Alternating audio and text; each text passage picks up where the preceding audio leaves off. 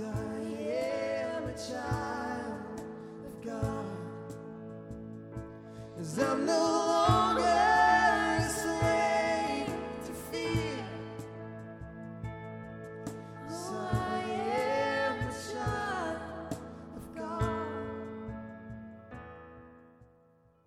Thank you for joining us today at River City Church, a church living in love.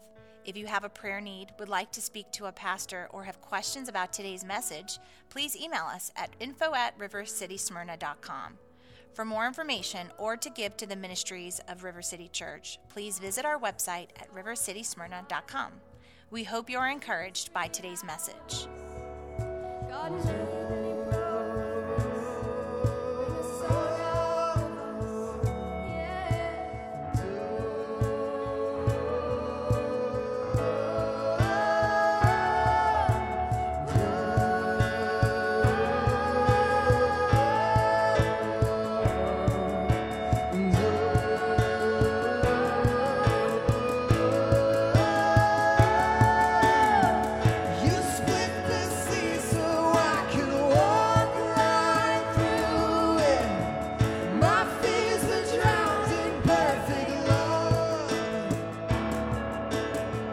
You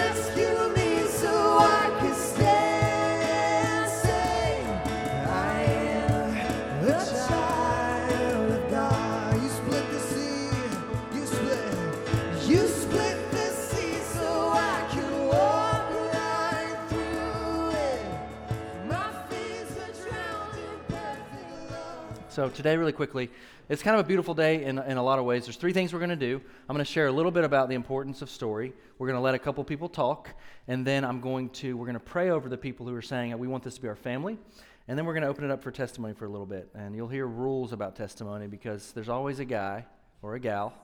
No, no, um, we're not going to discriminate either way. That wants to talk for an hour, and we just don't want to hear it for an hour. We love you. The best way I can say is nobody wants to listen to that for an hour, but we want to hear it. You know what I'm saying? So, but it's beautiful. But let's not do it for an hour, okay? Um, so, um, maybe 15, 20 years ago, I walked into Lee University and I wasn't supposed to be there. I had just recently taken my GED. I had just recently gotten back from a rehab in, in Utah and had just recently gotten clean. And so I went to this college. My brother was there, and um, he was the president of his fraternity. His wife is actually here. You guys have been praying for Jenny. She's right. Raise your hands, Jenny. We've all prayed for her so many times. She, God is doing so much awesome stuff in her, and that's her. If you want to love on her before um, she leaves, please do. Um, but I remember showing up at this college, and my brother was kind of a big deal there. I know everybody says that, but he was, wasn't he? So was Jenny. You know what I'm saying?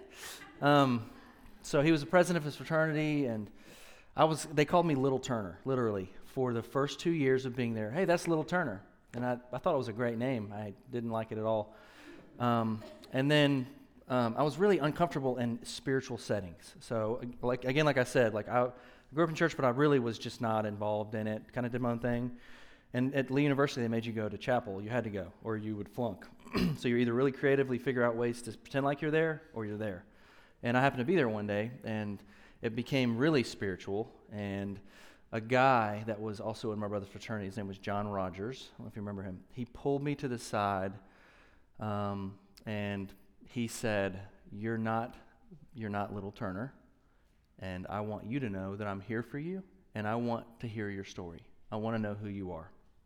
And I got to be honest with you, I didn't even really know how to respond to that. Honest, at this point, I didn't, I didn't know how to talk about it. I didn't know how to say who I was.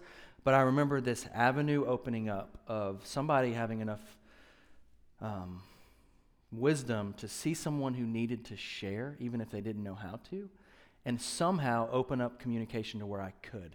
Okay? Um, really beautiful time in my life. And it took me a long time before I could share, even, but I knew that the opportunity was there. And so I wanted to read you um, a really quick passage. We've read it before. This is John 4 7 through 38. If you guys want to open up to your Bible, I'm going to read it from up here. Again, you guys have heard me talk about this. Probably my favorite character in the Bible, honestly. She's, um, she's amazing. Her story becomes like a gospel just concentrate, just sent. This woman becomes the biggest soul winner in the Bible. In the, in the gospel, she wins more souls to Jesus than anyone, um, right? So that puts kind of our ideas about women in ministry in place, I think, a little bit. Um, that the person who spreads the gospel the best is her. So, amen and amen. All right. When a Samaritan woman came to draw water, Jesus said to her, I will give, will you give me a drink? His disciples had gone into the town to buy food. The Samaritan woman said to him, You are a Jew, and I am a Samaritan woman. How can you ask me for a drink? They're supposed to be hated. They are. They hated. Rivalry was hated.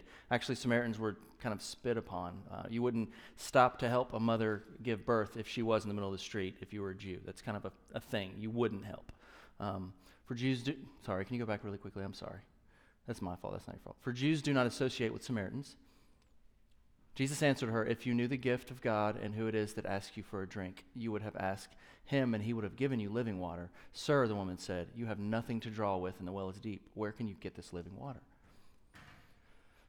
Are you greater than our father Jacob, who also who gave us this well and drank from it himself, as did also his sons and his livestock? Jesus answered, Everyone who drinks this water will be thirsty again. But whoever drinks the water I give them will never thirst. Indeed, the water I give them will become in them a spring of water welling up to eternal life. The woman said to him, Sir, give me this water. She's kind of speaking like tongue in cheek. Give me this water so that I won't get thirsty and have to keep coming here to, to draw water. He told her, Go and call your husband. Dropped a bomb right there. It's a little bit of a bomb. Go and call your husband and come back. I have no husband, she replied. Jesus said to her, You're right when you say that. You have no husband. The fact is, you have had five husbands, and the man you are now have now is not your husband. What you have said is quite true. Sir, the woman said, I can see that you are a prophet. Our ancestors worship on this mountain, but you Jews claim that the place where we must worship is Jerusalem. Woman, Jesus replied, believe me, a time is coming when you will worship the Father neither on this mountain nor in Jerusalem.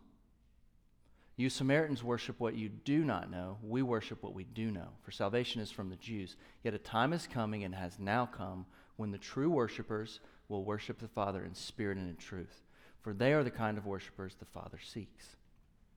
God is spirit, and his worshipers must worship him in spirit and truth. The woman said, I know that Messiah called Christ is coming. This is so awesome to me. She's talking to him. Like, what, what, like, that's just in his pocket. He's got, I'm, I'm the dude you're talking about, right? Like, I, I, to me, that'll never get old. That always gives me like goosebumps, just that little. So he's coming, and when he comes, he will explain everything to us. Then Jesus declared, I, the one speaking to you, am he. just like, just leans into her, and she's probably like, okay, this got weird.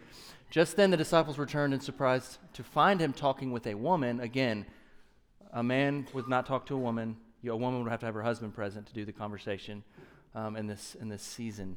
Um, um, but no one asked, What do you want? or Why are you talking with her? Then, leaving her water jar, the woman went back to the town and said to the people, Come see a man who told me everything I ever did. Could this be the Messiah? They came out of the town and made their way toward him. Meanwhile, his disciples urged him, Rabbi, eat something. But he said to them, I have no food to eat that you know nothing. I have food to eat that you know nothing about. Then the disciples said to each other, Could someone have brought him food? My food, said Jesus, is to do the will of him who sent me and to finish the work. Don't you have a saying, Is still four months until harvest? I tell you, open your eyes and look at the fields. They are ripe for harvest. Even now, the one who reaps draws wage and harvest, a crop for eternal life, so that the sower and the reaper may be glad together. Thus, the saying, One sows and one reaps, is true. I sent you to reap what you have not worked for. Others have done the hard work, and you have reaped the benefits of their labor. Is that the end of it right there? Close your eyes with me really, really quickly. Father, we thank you for your word, that it's a living, breathing, it is you. It's the Logos, God. It's you. It's only word because it's you. Without you, it's not word. Jesus makes words central, hearable, applicable, and real. It's not a memorize category book of, it is something that points us to a conversation with Jesus in that we can speak to him while opening it. In this passage, Lord, you are trying to tell us people need to be heard and that you see in and that you're willing to listen to story and integrate story into your life to make it an even more powerful story. And then that story is carried through us, or in this case, her, to a people who have never heard of you, and they find a place at the table. And that is beautiful, and that is what RCC wants to be about. And so today, bless this time together in Jesus' name. So, really quickly, I love how liberated this person is in this story just from talking about who she is. Two things have to happen in sharing story. One, there has to be someone who will share. Two, there has to be someone who will listen. Okay? It took me forever to stand in front of people and share my story. It took me until I was at seminary and I found a teacher that valued me, and even then it was horrible. It took me even longer to shut my mouth and listen to others tell their story. Okay? So I don't know where the Lord is trying to challenge you today, but the overarching theme in my heart right now is that He's calling the body of Christ to stop talking and start listening. People do not need the answer to their problem in the first conversation that we have with them. They need someone that will be still and listen to their story. If you don't, I'll even say this if you don't know someone well enough to know who they are, how they tick, and, and how they work, don't give them life advice. Don't fix their problem. Ask them to share who they are. I was on a retreat with Justin uh, for Dwelling Place from Riverstone maybe about two months ago. And something I've just integrated in my life because I feel like God has broken me of being selfish in storytelling and, and dominating conversations. And so I used to be the one that could kind of figure out a way to work my story into anything that was happening. Like, you know, if you've been in a life group and all of a sudden there's the person that's like everything is about their story? Like, I was really good at that. Um, it took some hard lessons and some brokenness to be able to zip my lip. But I was at dwelling place, and like I just, the first question I ask a lot of people, and I might ask you this, is, "Hey man, I just want, what's your story?" And to me, that's just like a question I ask people, and then I listen. And I might have asked you that, but I was at dwelling place, and, and Mason came to me after I'd met this guy named Avery. Maybe some of you guys know him. Um, and we were on the basketball court. We were beating his team, of course. And then um, we, I said, hey, man, you seem like an interesting guy. Just tell me your story. And Mason later was like, I'll be honest with you. I've never heard anybody do that. And I was actually shocked. That's part of our culture now. Just tell me your story. You know, like, I just want to hear your story. Who are you? And Avery shared with me. And he actually like got real honest real quick, which happens sometimes when you open up that avenue. And so today in a moment we're going to ask some people to come up, but I do want to challenge you, you know, like who in your life needs to be listened to right now? Who in your life is you can just tell by their demeanor, like me in a chapel, like awful scared to death that it's going to get super crazy super quick and something spiritual is going to happen and God's going to draw all the stuff out of me in front of everybody. Who in your life is like just aching to share? I need someone to listen. I need someone to listen. I need someone to listen. Do you need to share your story? Part two. Does anybody really know you? You know, like, are you really known? Listen, if you've been a part of a church your whole life and no one knows you, you're doing it wrong. I don't care if it's massive. I don't care if it's tiny. I don't care if it's a house church and all you did was worship for 11 hours. I don't care if it's massive and there's a million people. Does anyone really know you? I'm not trying to draw this out to pull you up here and be like, you'll tell all your junk now. People got to know you. When people really know you, you begin to walk together Iron begins to sharpen iron. You don't have to have discipleship courses. It happens in Christian context, in community. And so, one of the beautiful things we get to do every time there's five Sundays in a month, this is one of them, we get to ask people to share their story that have recently come to our church. So, there's a couple people that I already know for sure are going to come up and share, and that's Regina. Are you one of them? Confirmed? You're shaking your head like it's not real. It's like, ah, think big lights. And then, did you guys want to share today too? Cool, cool. All right, so eh, who else can share? Mike, you actually came at a previous time? And so, I'm just kidding. I love this guy. I'm actually really nervous to let you share. Should I be? Dear God, bless this conversation. Um, and anybody else, here's the, here's the rules to this part. For a long time, people thought we were asking them to share how they got to River City. That's not important. I, and River City is really important to me. I just want to know who you are. So we have some questions to kind of stir the pot. Um, if you've already prepared, we want you to share. Do not share forever, but do not feel overrushed. Does that make sense? If you need some help, here are some questions that might help you. What are you passionate about? Everybody raise your hand.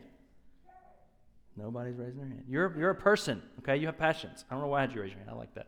Are you an introvert or extrovert? How do you know? I'd just love to hear your opinion.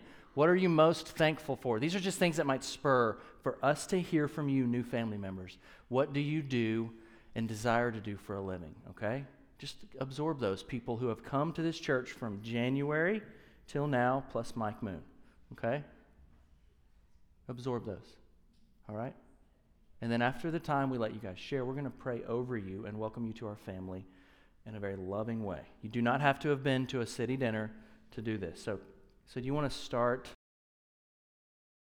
Thank you again for joining us today, and please visit our website at rivercitysmyrna.com.